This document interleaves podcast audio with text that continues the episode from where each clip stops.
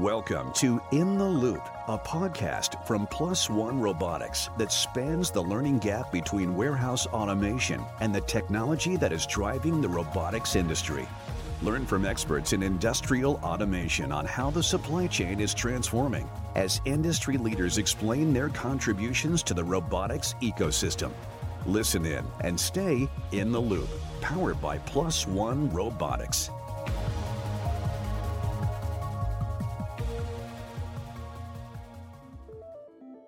Hello, everybody. This is Brent Barcey with Plus One Robotics. Welcome to the In the Loop podcast. We're here today with Tompkins Robotics Chief Executive Officer, Mike Futch. Mike, thanks for coming in.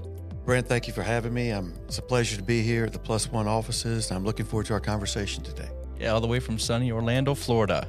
It's a little warmer there today than it is here. Yeah, yeah. You know, I moved down here from Detroit to South Central Texas, and it's 45 degrees today. So I wasn't planning on that, but here we are nonetheless. So thanks for coming in. So tell us a little about Tompkins. Give us a little bit of history. What do you guys do? Where are you from? All that kind of stuff. Well, well Tompkins Robotics is uh, essentially a robotic sortation system that uses AMRs to sort items to fulfill your e-commerce orders, items to restock the shelves, items and returns, and it can also do parcel shipping and sortation, either in a hub for a carrier or the outbound dock area for a shipper. And so our core business is around robotic AMR sortation. So what's an AMR? Autonomous mobile robot. Okay. And uh, our, our little robots, uh, some people call them our, our yellow minions and and uh, other things, but they're yellow and black. And um, if anyone wants to go to our website, they can check out and see videos of them. Yeah, so we we're we're going to be announcing a strategic partnership pretty soon here. I'm after this, probably before this podcast airs, but we're doing some robot to robot activity. Um, that's that's what we're going to market with. Let's talk a little bit about the solutions and you know there's small sorts. There's all types of different things going on today within these warehouses, and we're all going on some of what we call the big six at plus one.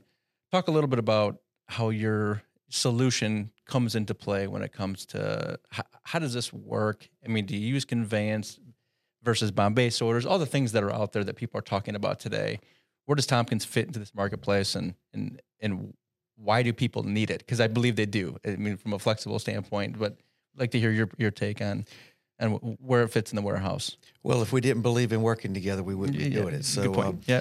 Um, when you think about uh, sortation, uh, it can go anywhere from the realm of a put wall, where items are delivered to a human who walks up and down a put wall and puts items into that, to a high end sortation system like a, a tilt tray or a crossbelt and there are some in between slide trays bomb bays etc and so all of those systems of the past and by the way those have been around for decades. Those systems are all bolted to the floor have hardwired electrical sprinklers. They're inflexible there's a long lead time and they're expensive.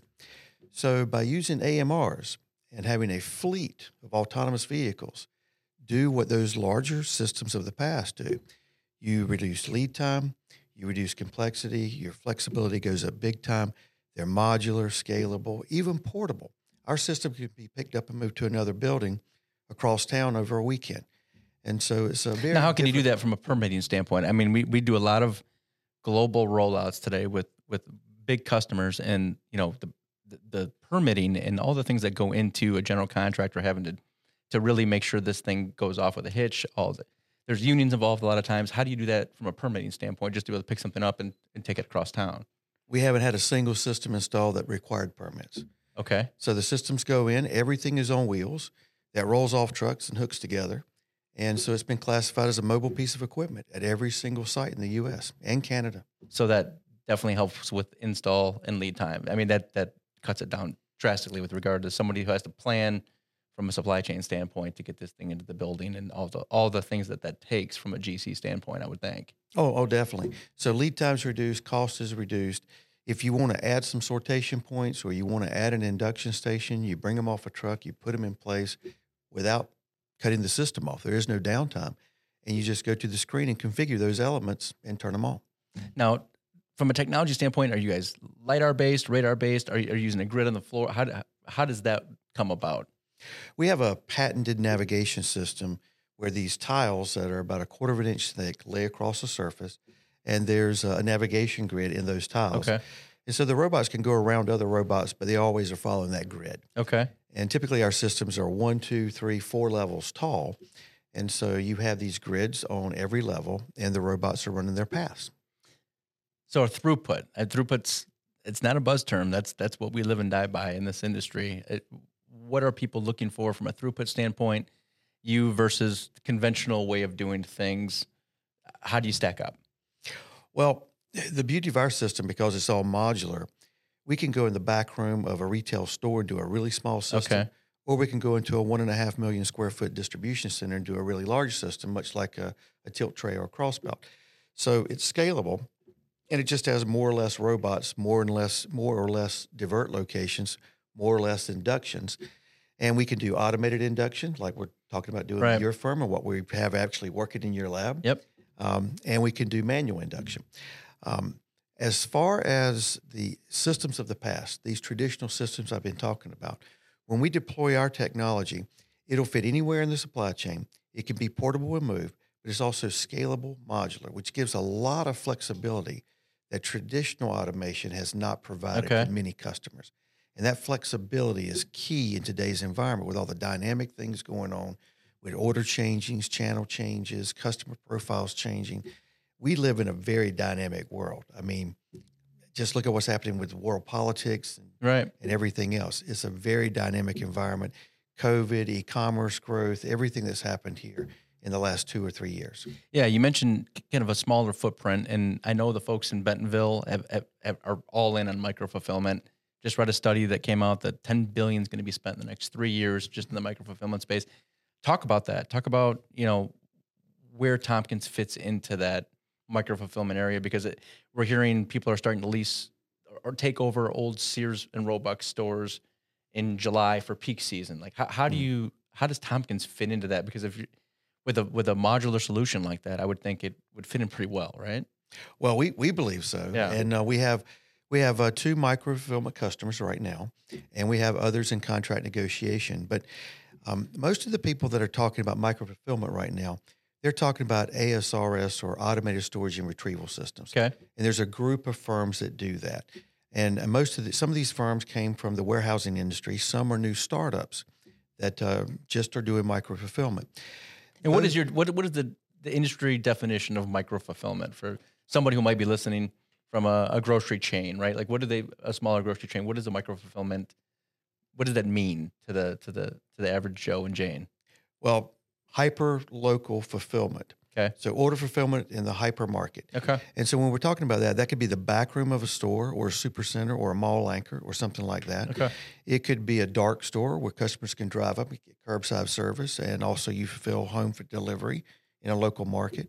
It can even be an urban environment where you take an old office building that's five stories tall and you put receiving, shipping, and order fulfillment Really? on the ground floor and use freight elevators moving up and down to bring the inventory into storage and out of storage on the other four floors. Okay. So imagine downtown Chicago, downtown New York. You could actually put a micro fulfillment system in, uh, in a system in a in a building like that. Okay.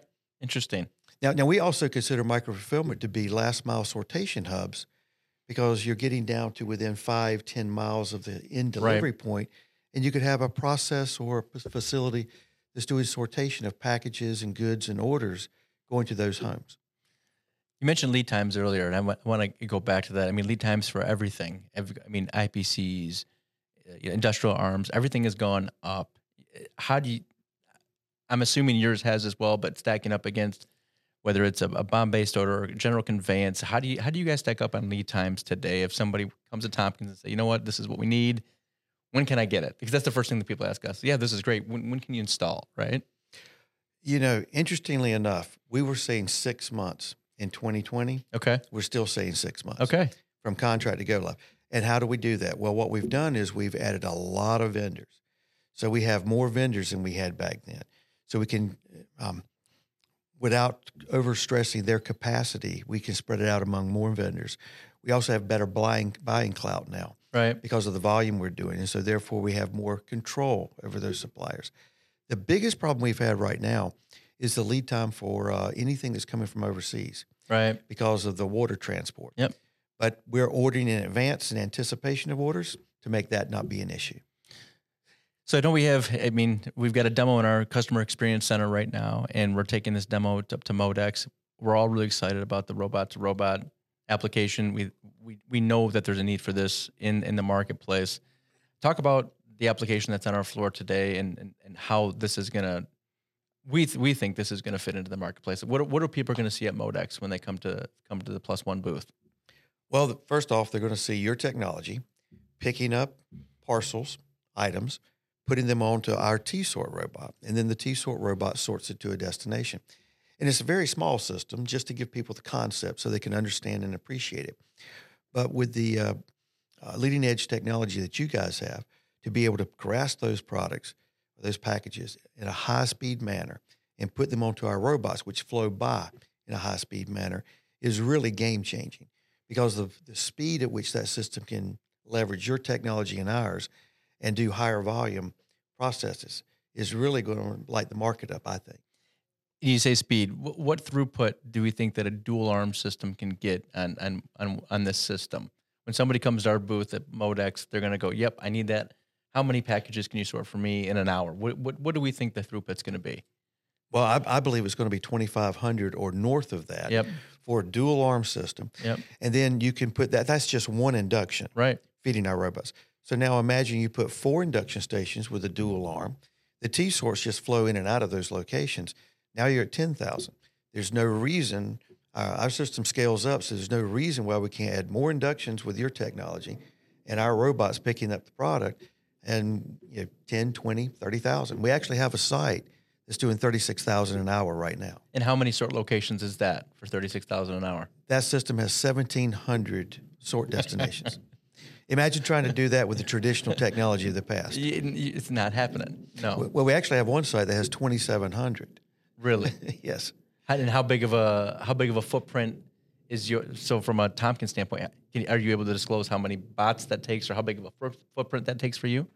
That particular system that has 2,700 sort points Okay. has 344 robots. Okay. And I believe it's roughly 32,000 square feet. Wow, that's it's not as big as I would have thought for that many. Well, for, for if, that many if you, if you did it with the traditional sortation where you have the big chutes coming down, right, with a big, you know, snaking sorter, it would be four times that. so talk about talk about that a little bit. That's a good point because a lot of people are, are from a brownfield and a greenfield standpoint. Are you are you obviously we greenfields are the easiest for us to do, but from a brownfield perspective, how does how does that work? If somebody says, you know what, we really think we need to do this, is it painful to get into a brownfield situation? I know a lot of times it is for all of us, but when it comes to really scaling up Tompkins, how, do, how does it work in a brownfield uh, building? It's a little more complicated. The whole scheduling, precedent, and, and everything that has to happen, and coordinating everything. Right. But um, you know, uh, over fifty percent of our installs are brownfield. Okay. we go into an existing operation, and the the client may be replacing the system, where we do it in a phased approach to tear out and replace, or it could be they free up some space and we just go in. Um, but uh, brownfields, if it's planned and managed correctly, with both the resources on the client side and our side, and any other suppliers that are, that are participating, there's no difference in the lead time, six months. Now, how about from a footprint standpoint, Eh, eh, going with the traditional sortation methodology? And you guys, are you are you a third or are you fifty percent of the footprint? Do, do you have an idea of, of, of how much space? Because real estate is is is expensive inside those four walls, right? Everybody needs as much space as they possibly can get because they're trying to get as much product out the door. Where do you guys fit in in that respect of of your competition? Well, traditional sortation systems, like I've been talking Yep. about, uh, they typically are anywhere from uh, three times to two times the space Okay, consumed. And it's because of what I just said a moment ago these long chutes coming down and the spread between sort, the sortation track and where the end point of the order fulfillment takes place at the bottom of these chutes. And so, um, because of install, I mean, uh, induction platforms, the chutes coming down, the way the systems are always a, a big loop or a, a snaking conveyor loop system, they take up a lot more space. Now, it depends on the system as well.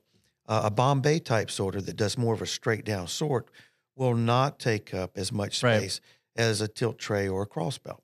And so it really depends upon the type of system we're talking about. But normally we're somewhere between half to a third of the space of traditional sortation. half to the third of the space and around six months lead time. So it's it's ro- it's it's and we're less expensive. and we're more flexible. well, I mean, yeah, I'm sold. I'm sold. You've got I got you in here. You know, you don't have to sell me anymore. And a shorter lead time. yeah, right, right, right. I could throw a couple more darts at the board I'm if you like. you, no, that's that's what that's what we're supposed to do here. Uh, and, and, and by the way, Brent, uh, because of these types of features of this technology and the way it can scale up with your business, uh, we've gone past the piloting and uh, first site install with a lot of customers now. We have one customer that's uh, uh, under contract for seven systems right this minute that are in process or Okay. already installed, with a another with a 23 total site rollout that they're planning to do. So uh, this is uh, exciting times for us. We're actually hitting that point where people are doing mass rollout of our technology across multiple sites, Okay. as opposed to just doing a first pilot. And I know you guys are familiar with doing a pilot, yeah. and then you start escalating up. Yeah, and uh, we're also f- familiar with pilot purgatory, right? Because a lot of times things just get stuck in pilot mode, and the end users, from from our experience today, and I know talking to you in the past, the same with you, that they expect us, the technology holders, to be the ones to go in and, and get this installed. So that's that's another, that's a good point that you're bringing up. If I want to, if I see this in our in, in, in Plus One's booth, and I go to Tompkins booth at Modex, how do I buy this? I mean, I've got a warehouse management system I got to tie into this thing. I'm looking at an articulated arm. I'm tying into it. Plus one software, your software, your bots, your tables. Like, how in the heck am I going to buy this thing once I decide, yep, I need that for my building? Well, you know, that's a multifold, multifaceted type of question. So many times when we do our first install for a customer, they want to just do a, a one-off and do a simple interface with their with through an API with their WMS or their ERP or whatever is the inventory controlling and order controlling system they have. Um, if they're doing an installation where there's your technology, for example, and our technology, then they can contract us separately. They can con- contract us together. We we have installations where we've done where we've supplied some lower level conveyor, along with robotic pick and place, such as Plus One technology, and our system. If they're doing a really large system, think of an AutoStore, for example, Yep. or a, a large sorting system. All of these different elements in a single building. Um, we're not typically integrating that stuff, uh, and neither are you. No, no. But uh, the large integration people can do that. You know, there's a there's a lot of people out there like that. We're personally uh, partners with Bastion Solutions and Kuecker Pulse and Conveyco, where we have uh, contractual agreements with them Yep. where they can be a reseller of our technology. And um, we're also in conversation with some other firms.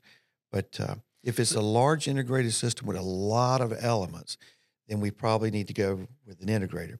And in all situations, you're going to need a warehouse execution system right. if you're going to be integrating multiple elements or complementary robotic solutions. So we have a warehouse execution system that we interface with a variety of WMS, other WES, and um, um, ERP systems.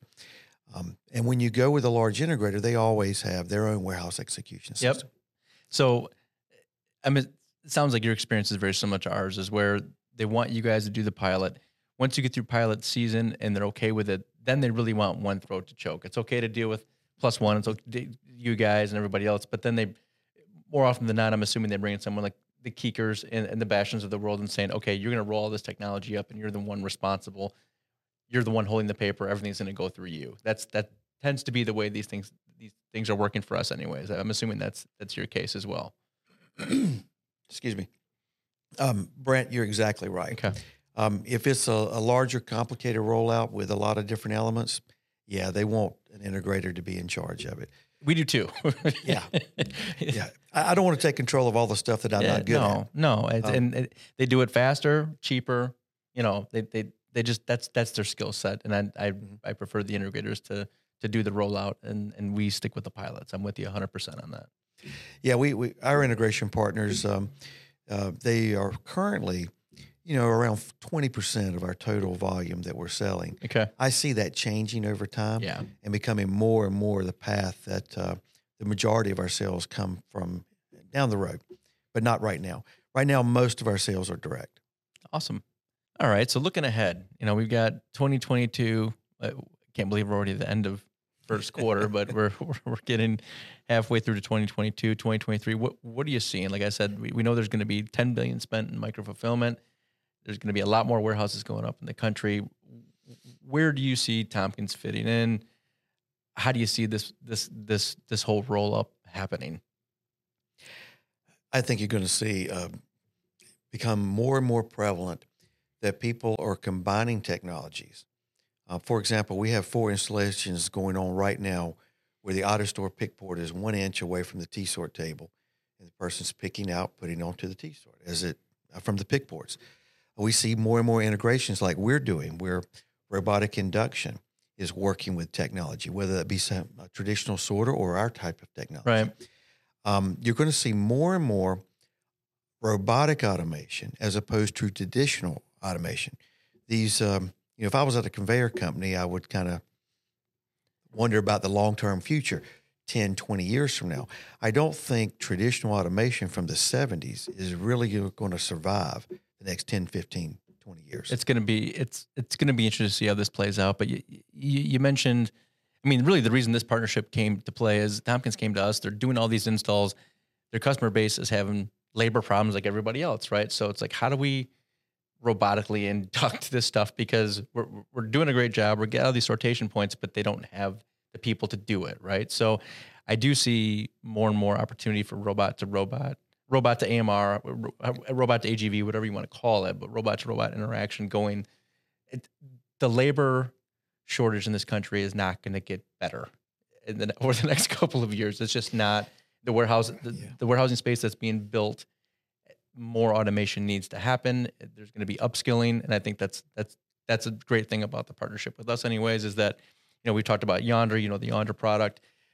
People are now taking people off the floor and they're putting them as crew chiefs and, and they're sitting behind the, the, the, computer uh, and, and running these robots or they're wrenching on the robots. They're doing different things other than just taking a package, scanning it, and throwing it onto a T sort. Right. That's right. that's what I think the end user community wants to be able to do to be able to retain these employees because not only are they having a tough time getting them, but the turnover rates in these buildings are nuts. Right. So I, I do see the 2022 2023 ROI is not so much it's funny how the just in the last two years how it, it's changed. It was all ROI driven, and now it's I got to get my product out the door. How can I do this efficiently? I don't have people to do it. Still looking at ROI, they're always going to beat you up on on pricing, right? But at the end of the day, if you're going to compete, you gotta you gotta automate, and it's that shift has happened. I'd say in the last year, where I've, I haven't really noticed people looking at a oh this needs to be two x or three x. It's just like how many packages can I get out the door to my customer base? Um, so that's that's kind of where I see things going, and I, I, think with technology like yours, it's just just the fact that you're that flexible too. I mean, there's so much you can do from a micro fulfillment standpoint, and standing up a warehouse in July to compete for peak. Um, it's really interesting.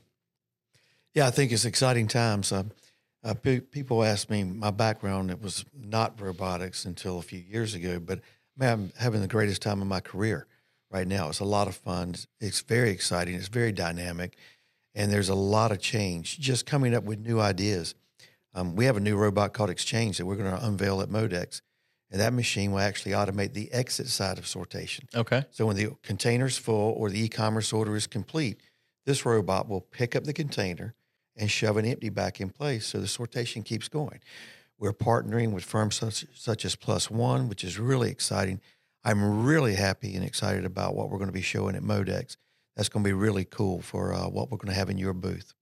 You made a comment uh, uh, as we're wrapping up here. You made a comment to me last night when you when you first saw the Tompkins robot. You had what, what, was it? It was something. It the was jet. a commercial. Com, the jet.com. My head exploded. Yeah, right. So no, I think that's we're we're we're in a really cool industry right now, and that's just changing every single day. And I'm, I love it. I don't know. I, don't, I know you do too, because every time I see you, you're always selling to somebody or trying. to, you, are on your soapbox like me. I, I get it. I mean, yeah, that's, that's I'm being evangelical, telling them about that's uh, this is where the future's going. You got to baptize them. But uh, I really appreciate you coming in. I feel like this was educational to people listening. I hope you got a kick out of it. And please come see Tompkins at Modex. Come see Plus One at Modex. Um, again, thanks to Mike for coming in from Tompkins, and we look forward to seeing you soon um, for our next guest. Thank you so much. Stay in the loop, powered by Plus One Robotics.